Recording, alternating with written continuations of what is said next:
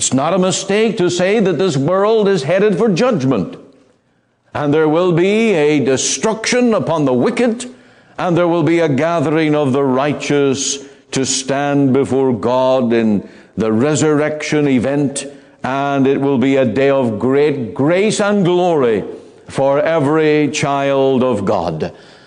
But his error is that he tried to set a date. Now that the date is set and passed, it's like crying wolf.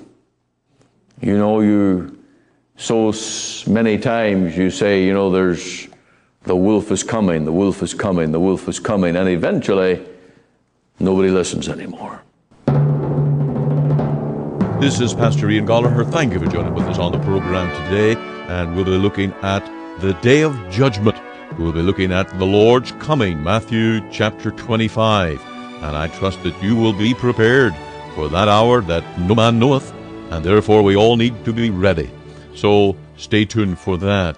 We begin with the judgment of this world at Calvary, where the Lord Jesus bore the sufferings of his church and of his people and I invite you to join with us today at the cross, where, of course, the Lord Jesus suffered in our place. We have a beautiful hymn today, and I trust it will also minister to your heart at Calvary. The Lord Jesus said, Now is the judgment of this world. John 12:31. When the Savior declared that, he spoke of the world of man, of fallen man. Of this world Satan is the prince, not because he has any rightful authority or power, nor because he ever actually succeeded in dethroning God, but because man, who was originally created king of the earthly creation, in order that with all things he might serve the earthly creation, and in order that with all things he might serve his God.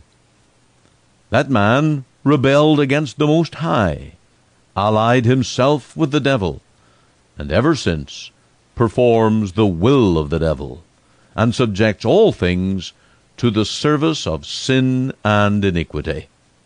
It is the world as it exists always, in every age of history, and as we very clearly may behold it in our own day.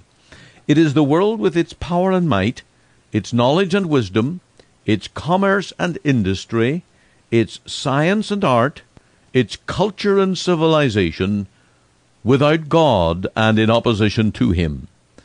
The world with its pride and self exaltation, its trust in man, and in the power and wisdom of man, its hatred of God and of one another, its covetousness and lust for power, and love for the glory of man the world with its lust of the flesh, its idolatry and adultery, its profanity and deceit, its striving after pleasures and treasures, its music and dancing, its shows and vanities, the world, too, with its strife and debate, its unrest and revolutions, its wars and destruction.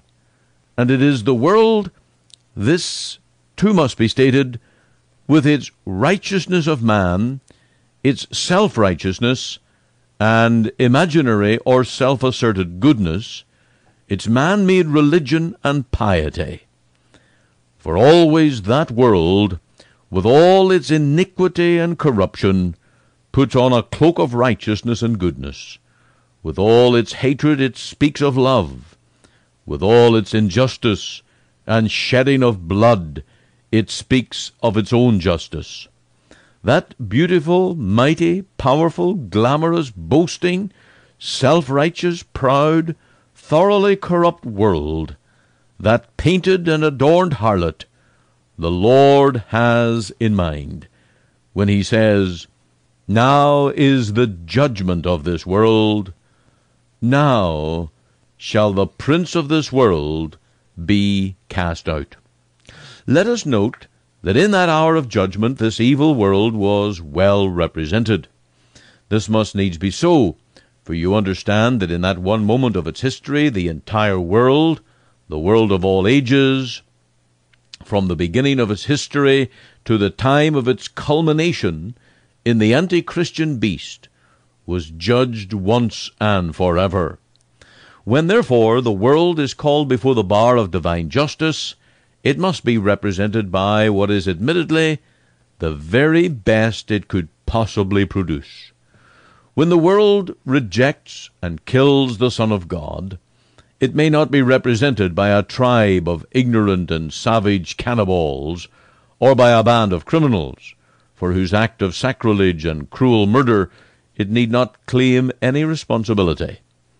On the contrary, the very best, the very most just, the noblest and wisest, must be delegated to that court of justice where the world will be judged and condemned. The cross of Christ may not be erected in some forsaken corner of the world, but must be exhibited in the very center of the world. It must not appear at any moment of history, but must needs be realized in the fullness of time. The center of the world in that fullness of time was Jerusalem, in the year 33 of our era. It was there and then that the whole world of all ages appeared in all its culture and civilization, in its wisdom and human philosophy, in its power and human justice, in all the splendor of its natural light, as it stood in the pride of the rebellion against the living God the world at its best. But there is more. Not only the world of culture and philosophy was represented in Jerusalem in the year 33 of our era, also the world of religion, the same rebellious and corrupt world, but now as it is in the church, and came into contact, had come into contact for many centuries with the light of God's special revelation in the law and the prophets, with the word which God had spoken at sundry times and in divers ways, through the prophets, and finally spoke through his Son. Was there ever a moment in the history of the world more favorable for her to appear before the bar of highest justice? And yet we know that then was the judgment of this world. Yes, I stand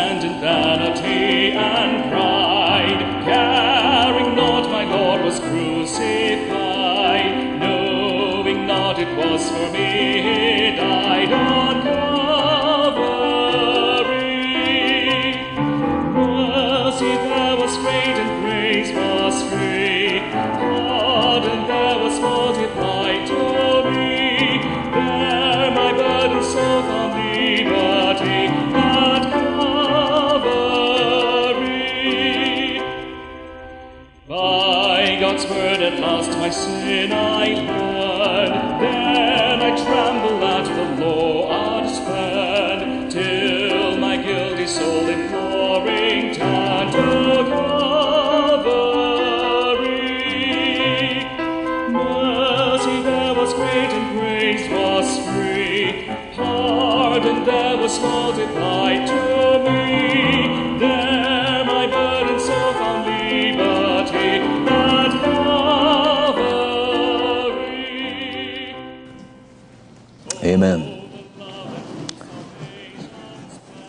Matthew 25 and this parable of the uh, virgins, five wise and five foolish.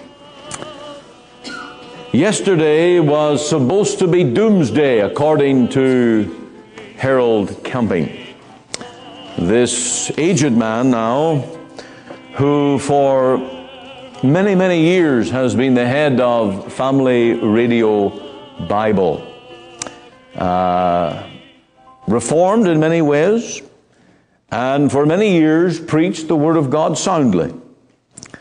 Unfortunately, on this issue of setting a date for the return of our Lord, and whatever formula he is using to set that date, uh, he has come to do a great deal of harm. He has stepped out to do the very thing that the Lord Jesus warned us not to do. And in this discourse, which is called the Olivetan Discourse of our Lord, regarding the events of his return, six times, six times, the Lord has reiterated that no man knows the hour or the day of his return. I want to give you those six times. They are important. You'll find the first one, verse 36, back in Matthew 24. Matthew 24, verse 36. But of that day and hour knoweth no man. And that includes Harold Camping. No man. I'm not sure what kind of message he's delivering today. I'm not sure if he's even prepared for a service this morning. But here is the warning of our Lord. No man knows, not even the angels, but the Father only. Again in verse 42, watch therefore, for ye know not what hour your Lord doth come.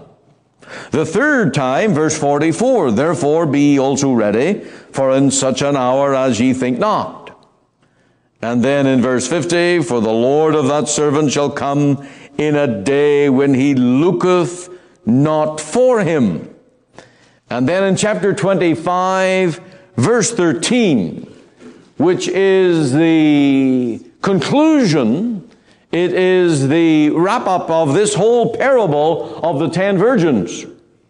Watch therefore, for ye know neither the day nor the hour wherein the Son of Man cometh. Now, we have to point out very carefully here that the error of Mr. Camping is not that the Lord's going to return. It is not that it's going to be a day of great upheaval. It's not a mistake to say that this world is headed for judgment. And there will be a destruction upon the wicked, and there will be a gathering of the righteous to stand before God in the resurrection event, and it will be a day of great grace and glory for every child of God. But his error is that he tried to set a date. Now that the date is set and passed, it's like crying wolf. You know, you so many times you say, you know, there's the wolf is coming, the wolf is coming, the wolf is coming, and eventually nobody listens anymore.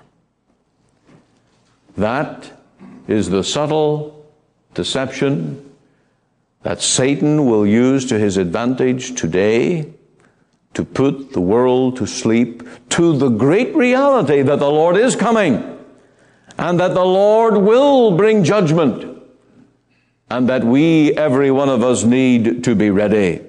Now, this whole parable of the wise and foolish virgins is designed to teach this very lesson that we have no idea when the Lord is going to return, but it would be foolish not to be prepared. That's the essence of, and the design of the whole parable. Now, Jewish weddings were somewhat different from what we understand from the protocol of a wedding today. The groom and his entourage uh, at some point made their way to the home of the bride. And the bridesmaids, as we would call them, they acted as a receiving party to welcome the groom.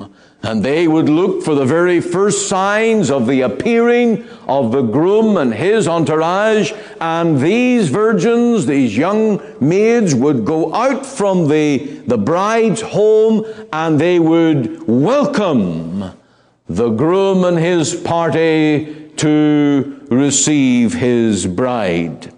Now, the interesting thing about this parable that the focus was on the bride's maids. There is absolutely no mention of the bride. Now, in every wedding, of course, it's the bride's day. That's, it's her day. But the message here is on the responsibilities, the duties of these bridesmaids and the task that they are given. And again, the whole parable is designed to underscore the responsibility of these bridesmaids, these young virgins. They are to be in a state of readiness because the bridegroom will come unannounced. He will come when he is ready, and they must be prepared. Now, the number 10 was the prescribed number for legal celebrations in Judaism, and they were the witnesses that would attend to this marriage. Now, on this evening, the groom was fully expected, and everybody had their heads up that he's coming, he's coming, he's coming. And so they were, got themselves into a state of readiness and waited. But time went by. The clock kept ticking. And this receiving party of ten virgins, they were on high alert for a long while. And there was no appearing until midnight. In an hour when we think not. That's when this groom appeared.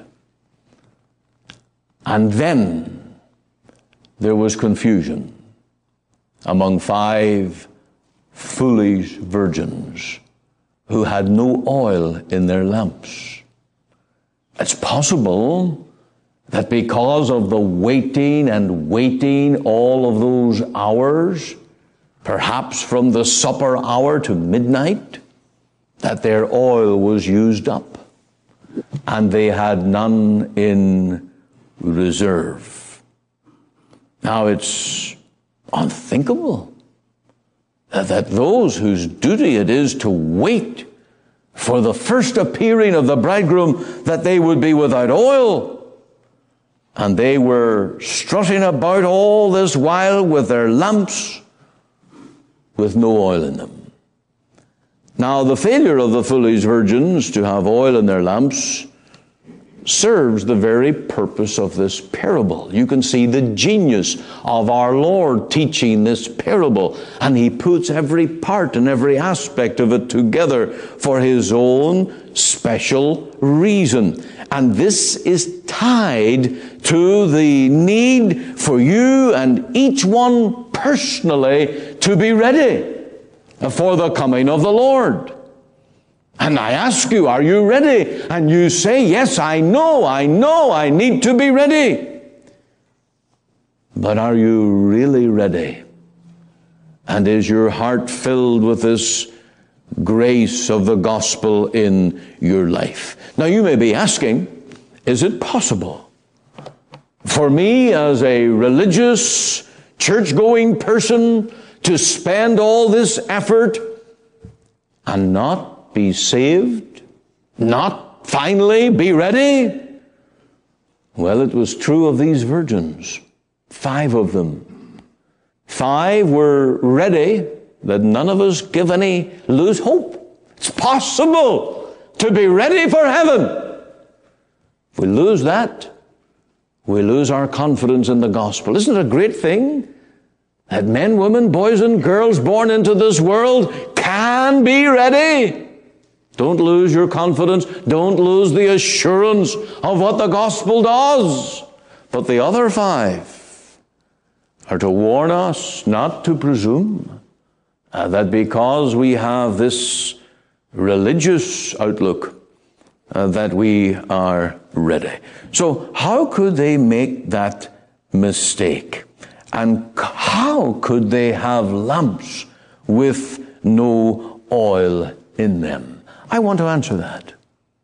I want to answer what happened to the oil in the lamps of the five foolish virgins. And I want us to learn how could I be in a state ill prepared for the sudden return of the Lord? Firstly, These five virgins externalized their preparations. Now, I'm going to think this through now. They externalized their preparations. Uh, those who were well versed in uh, Jewish customs speak about these lamps and their construction. They were glass boxes with glass sides, obviously to protect the, the candle or the wick on the inside so that it may also disseminate the light. They would have within that pot inside the glass box, they would have pitch or oil with a wick uh, holding the, the flame, and they would hold that forth to extend the light before them. Sometimes these lamps were attached to poles so that they would be held high and held out before the person walking in the dark, or to give light to a person approaching, which was certainly the very task of these young virgins, that they would run out to meet the groom at his appearing and shine that light upon his pathway as he would approach the bride's home. And so they acted as portable streetlights that would give light to those approaching. Now, these foolish virgins had their lamps. They had the outward hardware of all that was required, but they did not have any oil. And that's to externalize their preparation. It's like those who externalize their religion.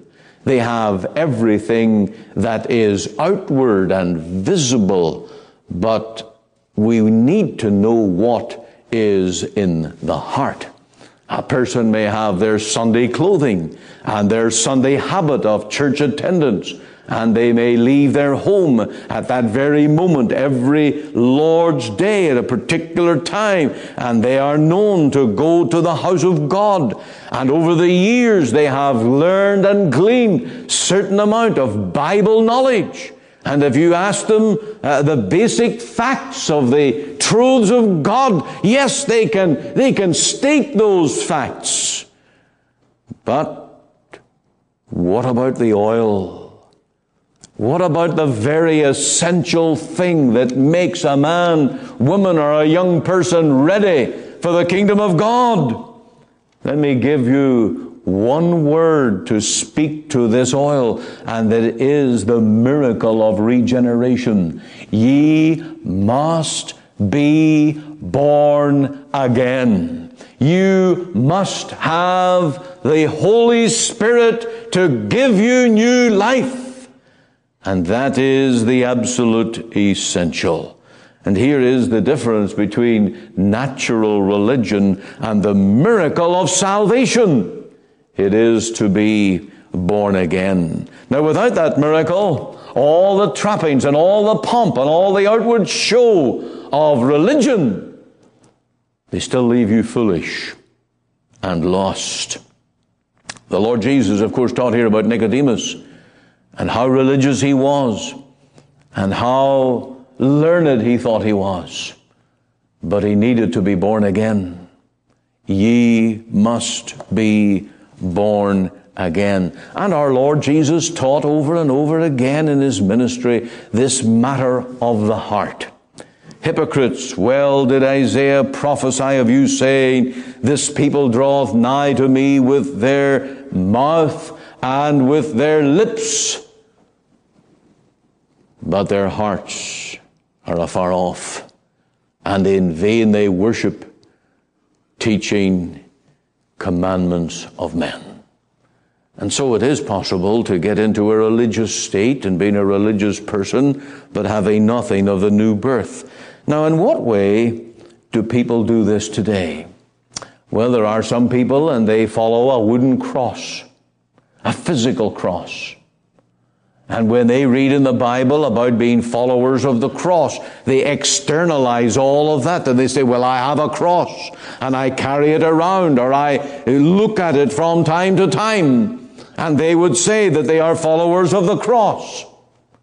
They are some people who pervert the very ordinance of baptism, whether it is infant baptism or even adult baptism. And they think that the water which is the symbol of the miracle of grace, which is the symbol of regeneration. They externalize the water and they say that by that water touching my body, whether I was a child or as an adult, I am a baptized Christian. But where's the oil? Where is the miracle of the Spirit of God at work within the heart? Some people, they make a profession of faith by some demonstration, maybe signing a card, walking the aisle, and they say, On that day, I made a decision. Now, that decision may have led you into a personal relationship with the Lord Jesus. That was the intent, I trust.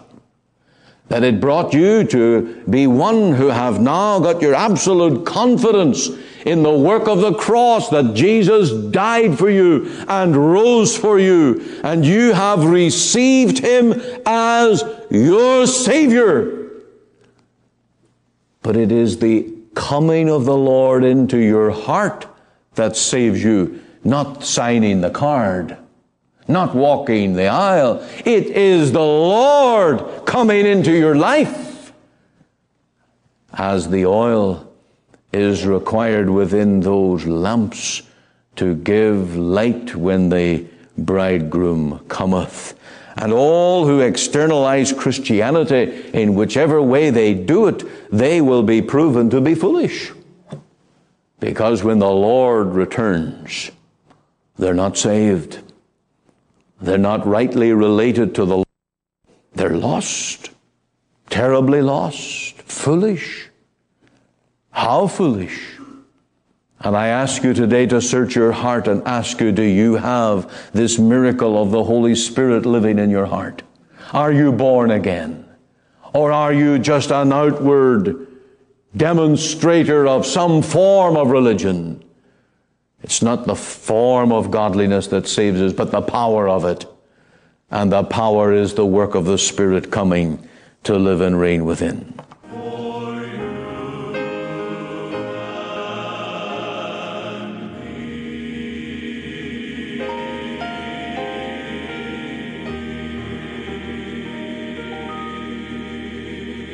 This broadcast comes to you today from the Free Presbyterian Church in Cloverdale located at 18790 58 Avenue, Surrey, at the corner of 188 Street and 58 Avenue.